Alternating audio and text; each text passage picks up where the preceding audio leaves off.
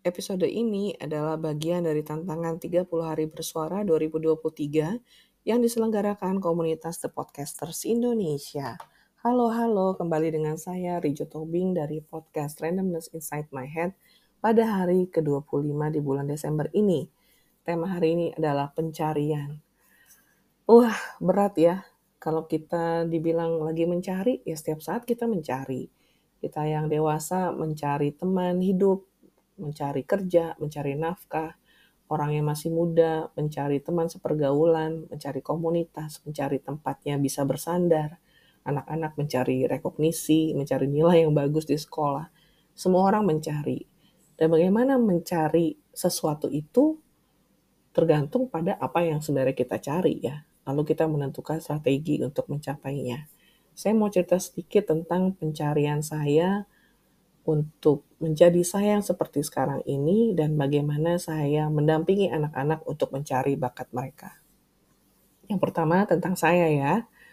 Jadi waktu saya menjadi ibu rumah tangga, saya mencari hal lain yang bisa saya lakukan sambil mengurus keluarga. Jadi saya udah berdamai dengan kenyataan bahwa saya nggak akan kembali kerja di kantor, tapi apa yang saya bisa lakukan? Suatu saat saya pergi membeli baju-baju buat anak saya yang pertama. Dan di situ ada possibility untuk membeli dengan harga grosir dan menjualnya kembali dengan margin tertentu. Oleh karena itu, saya mulai membuka toko perlengkapan bayi dan menjalaninya selama 2 tahun. Selama 2 tahun itu, saya mencari apakah pekerjaan ini cocok buat saya. Ternyata enggak. Saya memang bisa melakukannya dengan baik. Saya juga punya ilmunya untuk berdagang dengan baik, tapi saya tidak suka melakukannya.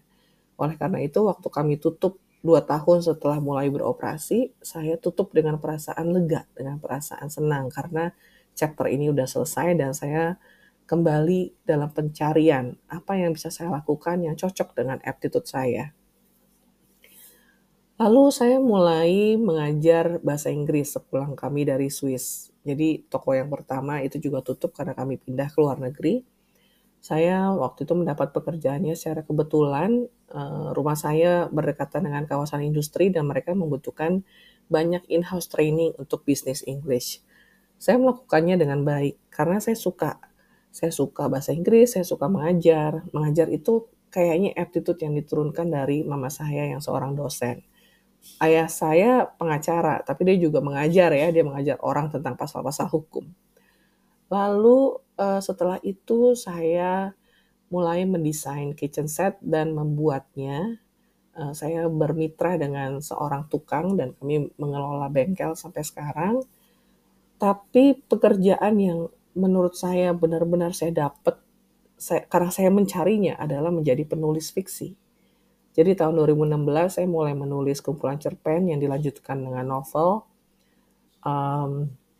Dalam bahasa Indonesia dan dalam bahasa Inggris, saat ini sudah terbit, tunggu saya hitung dulu, 4 buku ya. Saya senang banget menemukan pekerjaan ini, karena dengan segala macam latihan yang saya sudah lalui ya, dari sejak saya kecil, latihan kebahasaan, saya juga poliglot, bisa berbicara dalam berbagai bahasa, dan saya juga sangat memperhatikan grammar dan lain-lain. Saya tahu saya bisa baik di sini, bisa berkembang, bisa menghasilkan sesuatu di sini. Jadi pencarian saya tuh, saya pikir waktu itu udah stop dengan menjadi penulis, tapi ternyata enggak. Waktu saya mulai belajar bahasa Korea tahun 2021, saya menemukan mimpi yang baru. Saya mulai mencari cara bagaimana menjadi guru bahasa Korea. Dan mulai tahun ini, saya punya murid, seorang anak umur 8 tahun yang suka BTS, makanya mau mulai belajar bahasa Korea. Jadi pencarian saya ternyata tidak berhenti di situ. Itu berlanjut ke hal lain. Ada hal lain yang saya desire, gitu, yang saya inginkan. Tapi di tengah pencarian memang ada banyak sekali titik jatuh bangunnya. Titik di mana saya meragukan diri sendiri, di mana saya merasa sangat discouraged. Itu adalah saat-saat waktu saya melihat orang lain. Udah belajar sekian lama, durasinya sama dengan saya, tapi kok kemajuannya jauh banget dibanding saya. Atau pertimbangan usia, saya udah tua ya, umur saya udah 40 sekian. Dibanding mereka yang umur 20-an yang lebih gesit, lebih berwawasan, lebih berkomunitas, dan lain-lain. saya kayaknya kalah start banget gitu. Banyak sekali poin-poin yang membuat saya meragukan diri sendiri, yang meragukan apa benar ini yang saya cari. Tapi setiap kali saya selesai mengajar atau melihat anak didik saya bisa membuat kalimat dalam bahasa Korea, bisa menulis dalam bahasa Korea, saya merasa awarded. Bahasa Koreanya itu borami senggita. Jadi ada self-worthness yang muncul. Itu yang saya rasakan setelah mengajar. Itu juga yang saya rasakan setelah menulis. Jadi saya mengira pencarian saya itu bisa bercabang. Tidak hanya satu hal yang saya inginkan, tapi bisa ada beberapa. Cuman konsekuensinya adalah saya harus menjalani dua-duanya yang saya pilih itu dengan penuh tekad untuk be good at it gitu. Waktu mencari, kita tuh nggak mencari hanya untuk memiliki kan, kita pengen yang maksimal ada di situ. Misalnya aja mencari pasangan hidup kan nggak cuman asal pacaran misalnya, tapi kan kita mikir ke depan untuk menikah, untuk membina masa depan bersama, untuk menua bersama, hal seperti itu. Nah, hal yang kedua untuk pencarian bakat. Waktu saya mulai punya anak, saya tahu bahwa ada beberapa bakat yang pasti diturunkan. Bakat-bakat seperti menulis, berbahasa asing, itu pasti karena secara genetik. Tapi ada begitu banyak kemungkinan di luar sana yang saya pengen perkenalkan ke anak-anak saya. Jadi saya mulai memberi mereka les demi les. Anak saya yang pertama tuh sejak usia 3 tahun udah les piano, gambar, dan balet. Dan itu ditekuni bertahun-tahun. Dia berhenti les balet pada umur 8 tahun karena dia ganti ke taekwondo. Sebelumnya dia udah coba renang juga. Jadi waktu itu prinsip saya adalah bagaimana memberikan aktivitas yang memberikan kesenangan secara fisik untuk melepaskan energi yang besar dari diri anak-anak. Saya memberi mereka les yang berkaitan juga dengan seni untuk mengasah sens keindahan itu dalam diri mereka. Dan terutama juga musik. Musik itu perlu karena mengembangkan otak kanan dan kiri, dan itu juga sarana untuk mempelajari bahasa yang baru ya. Karena waktu belajar musik kan belajar not, itu kan seperti bahasa yang completely different gitu dengan bahasa yang kita gunakan berkata-kata seperti ini. Tapi itu adalah bahasa juga untuk para musikus. Jadi dengan 3 prinsip itu, olahraga, seni, dan satu lagi musik, seni yang saya maksud adalah menggambar, itu saya mengembangkan bakat anak-anak saya. Memang di perjalanan saya melihat ada hal yang gak cocok sama mereka. Seperti waktu anak saya berhenti balet, itu lebih karena dia udah gak punya waktu lagi untuk les selain kegiatan di sekolah.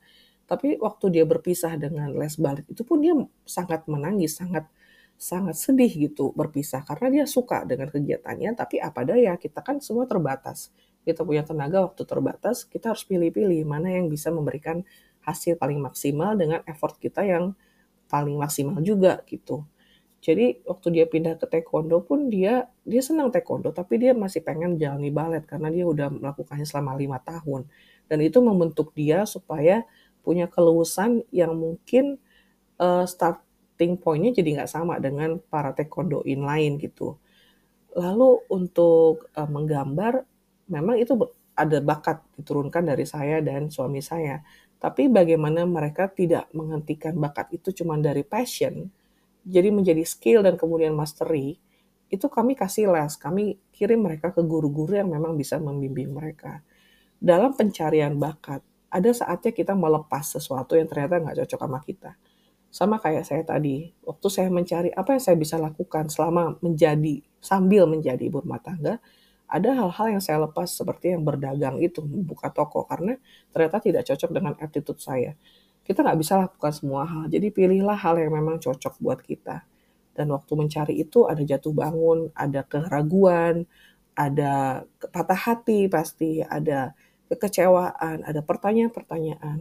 Kayaknya saya nggak nemu-nemu, saya ini bagusnya apa ya? Banyak orang yang saya tahu mengalami itu. Hal kuncinya cuma satu, tetap mencari. Karena waktu berhenti kita nggak menemukan apa-apa. Tapi waktu kita mencari, ada kemungkinan kita menemukan apa yang kita cari itu.